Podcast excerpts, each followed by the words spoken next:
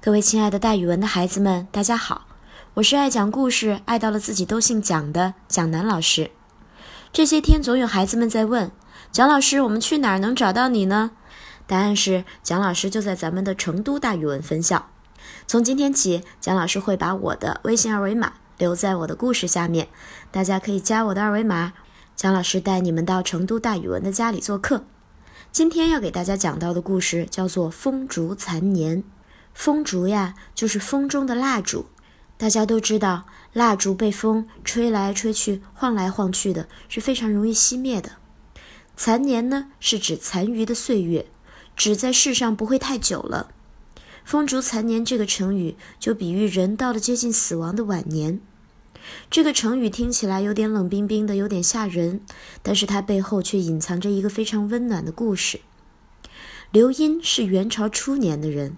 他非常聪明，写的一手好文章，并且他非常下功夫读书，著有《进修集》和《四书集义精要》等著名的书。他幼年的时候，父亲就去世了。一向对母亲非常孝顺的刘因，长大以后在朝廷做了一个非常大的大官儿。可是后来呀，因为母亲生病，他辞去了官职，返回家乡侍奉母亲。可是不久，朝廷离不开他呀。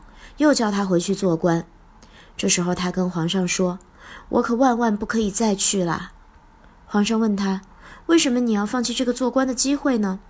他回答说：“我的母亲已经九十多岁了，她的生命就好像是在风中的蜡烛一样，朝不保夕，早晨就不知道晚上会怎么样。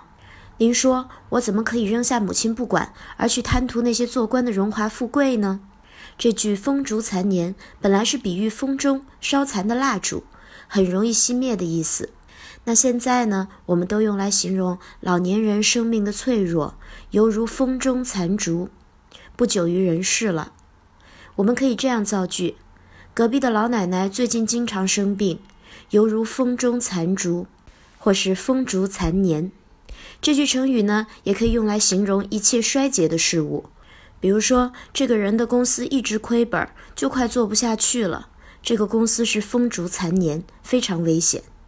所以大家知道了，风中残烛、风烛残年，都是说一些快要接近死亡或灭亡的年纪的。如果孩子们家里有到了风烛残年的老人，大家一定要多关爱他，想尽办法陪陪他，因为这个时候是最需要陪伴的。好了，今天的成语故事就讲到这里。别忘了翻到文章的下面加蒋老师的二维码，蒋老师带你们到成都大语文家里做客哦。孩子们，咱们明天见。